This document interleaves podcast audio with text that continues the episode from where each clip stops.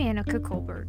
It's Thursday, December 23rd. The legal back and forth over the school vaccine mandate continues. More on that next, but first, let's do the headlines.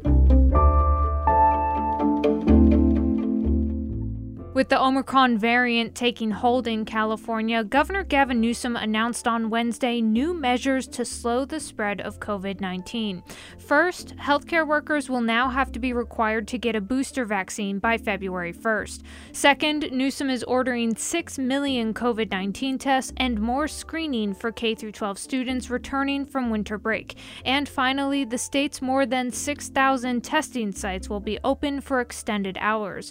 Newsom says the strategy strategy will only work if everyone does their part. At the end of the day, nothing we do here at the state matters compared to what you do and the decisions you make at home. Newsom says the number of COVID 19 cases in the state almost doubled in the past week.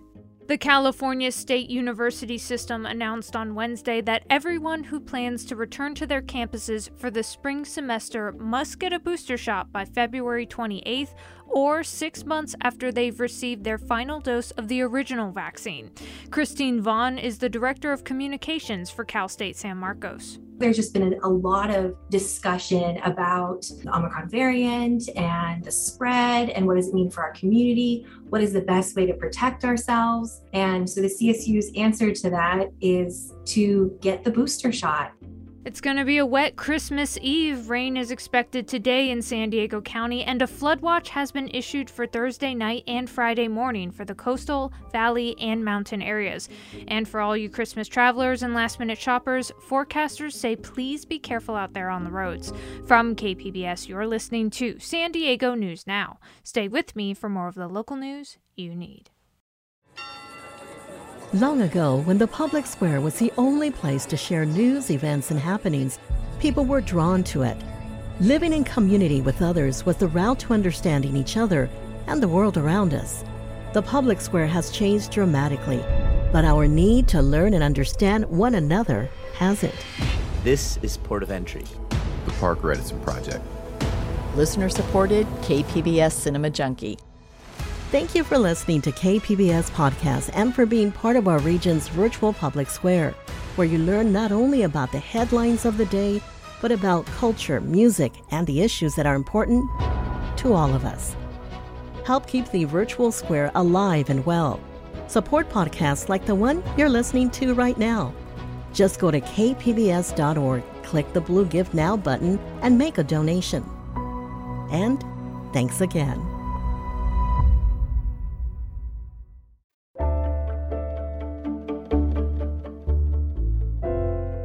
The San Diego Unified School Board voted unanimously on Tuesday to appeal a superior judge's decision to strike down the district's vaccine mandate. KPBS's Gustavo Solis has more. San Diego Unified faced pushback almost as soon as they announced a vaccine mandate back in September.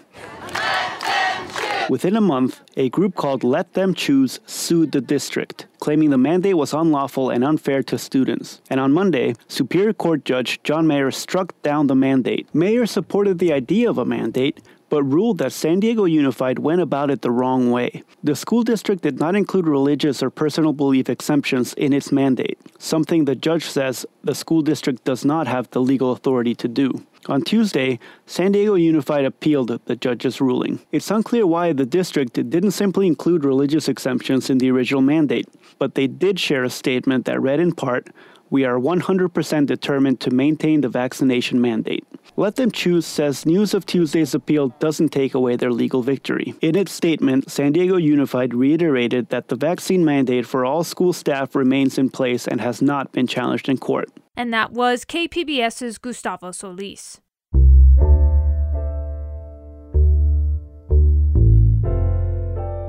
Emergency repairs are expected to start this week on the iconic Ocean Beach Pier. The 55 year old pier was damaged by a storm in January. KPBS's Alexandra Rangel has more from Ocean Beach.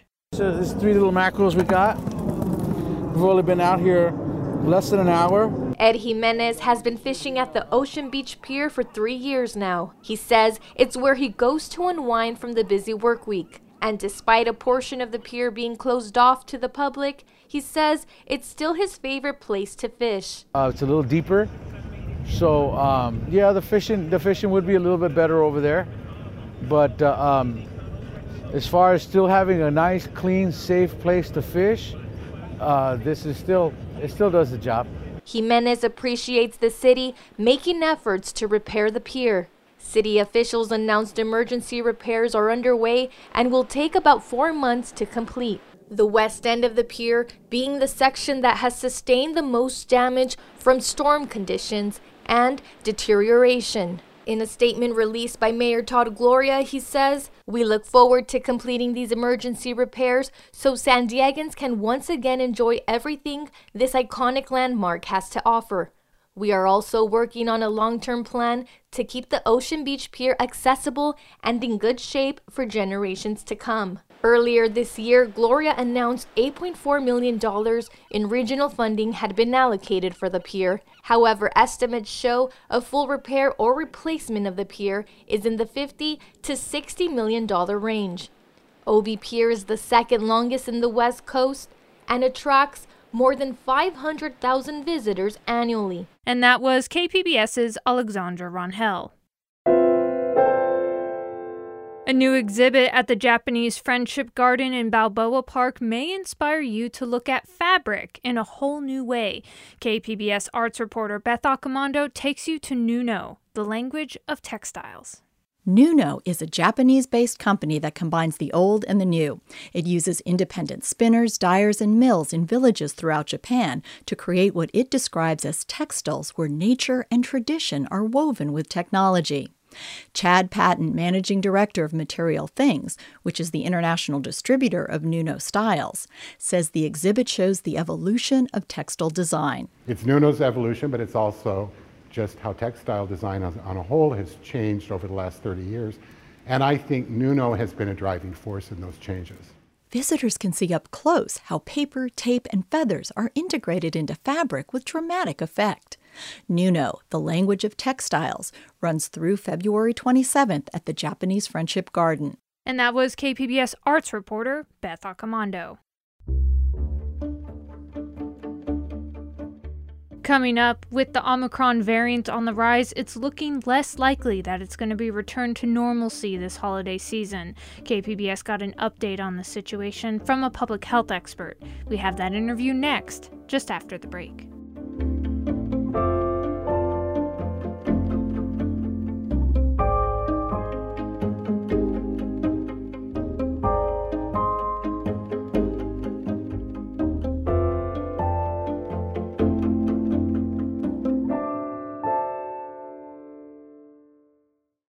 Hello, podcast listener. Full disclosure, I'm going to make some assumptions about you. This probably isn't the only podcast you enjoy. Blink if I'm right. it's probably not the only thing you watch or listen to on KPBS either. If I'm right about that, then I'm guessing you make it a point to check in on a regular basis to see what's new, take in the latest and greatest, and then you go back to your daily life until we happily come together again. We're sort of like a virtual buffet when you're hungry for information and entertainment, you go to KPBS and want to eat, uh, consume all you can, right? Well, you should know that when you become a member of KPBS, you're keeping the entire TV, radio, and online trays full of fresh ideas, like the tasty podcast you're enjoying right now. Help feed your appetite for KPBS. Become a member today. Just go to kpbs.org, click the blue Give Now button, and make a donation. Thank you.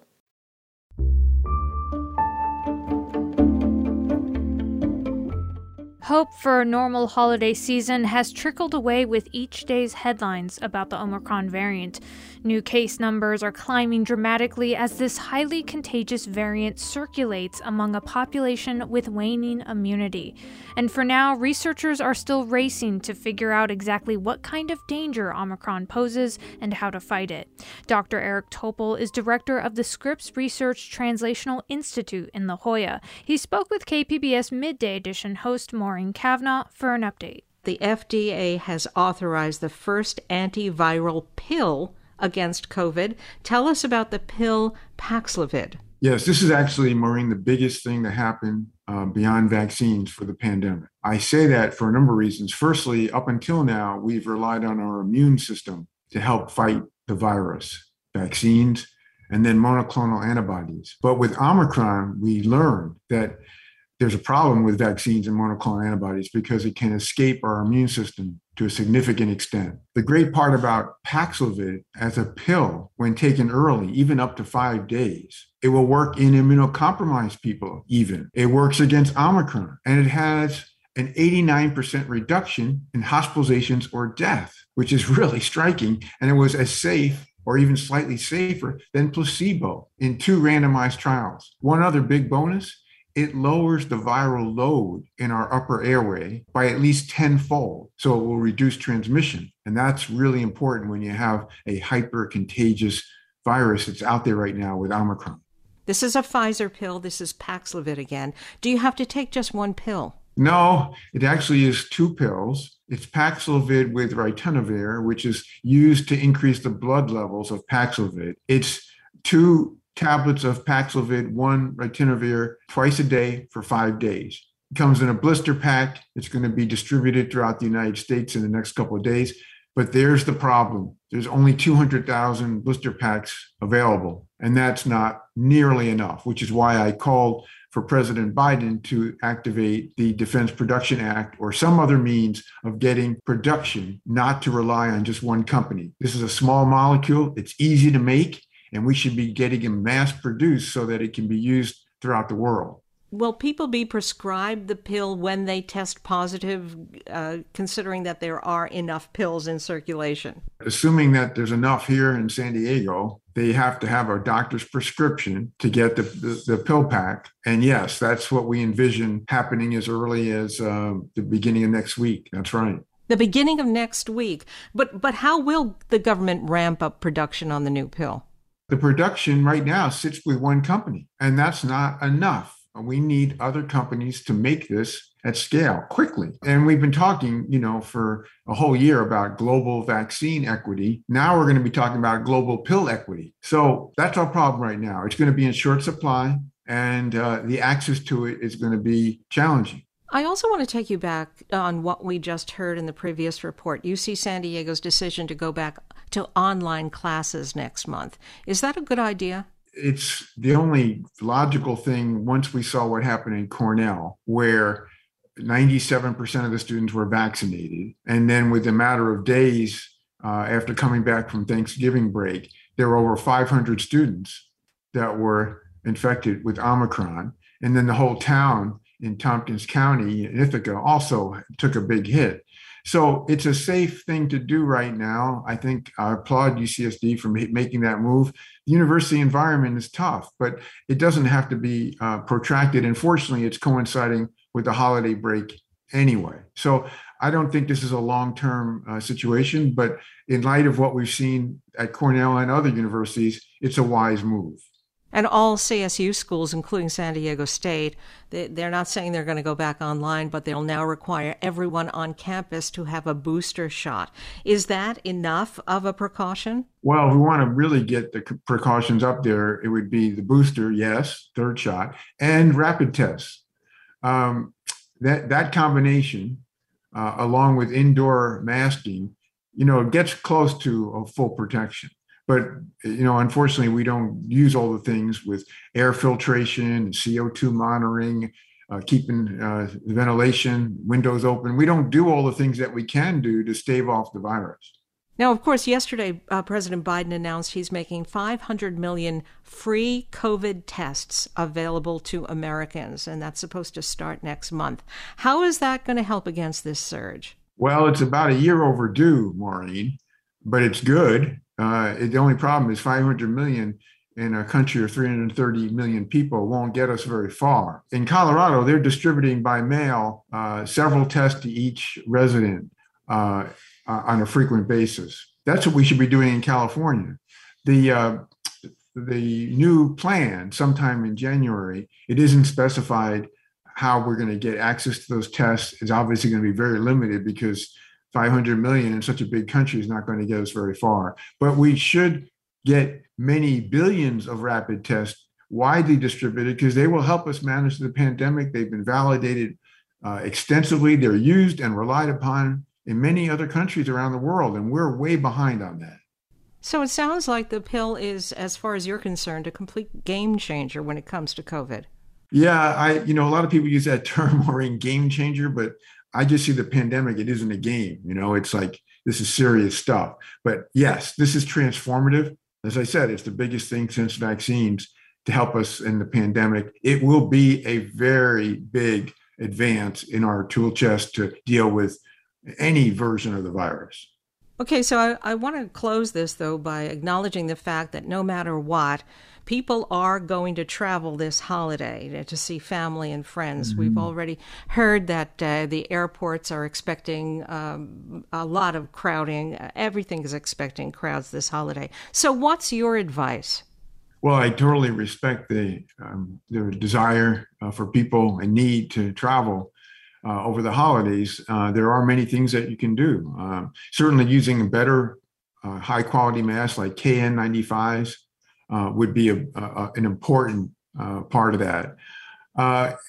you know, I would like, and I have called for our administration to make flights only by passengers with triple vaccination or two shots and with less than uh, four months from their second shot. We haven't done that. That would help because you're sitting on a plane for hours, uh, and it's not good when you can have anybody jo- uh, board the plane who is not vaccinated or not uh, boosted.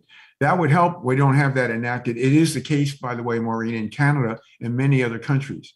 And I just don't understand why that hasn't happened here. That would make uh, travel more safe for everyone. That was Dr. Eric Topol, director of the Scripps Research Translational Institute in La Jolla. He was speaking with KPBS Midday Edition host Maureen Cavanaugh.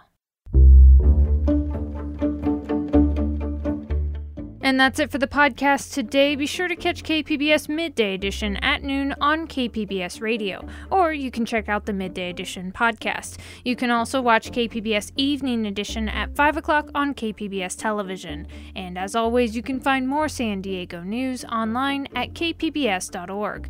I'm Anica Colbert. Thanks for listening, and have a great day.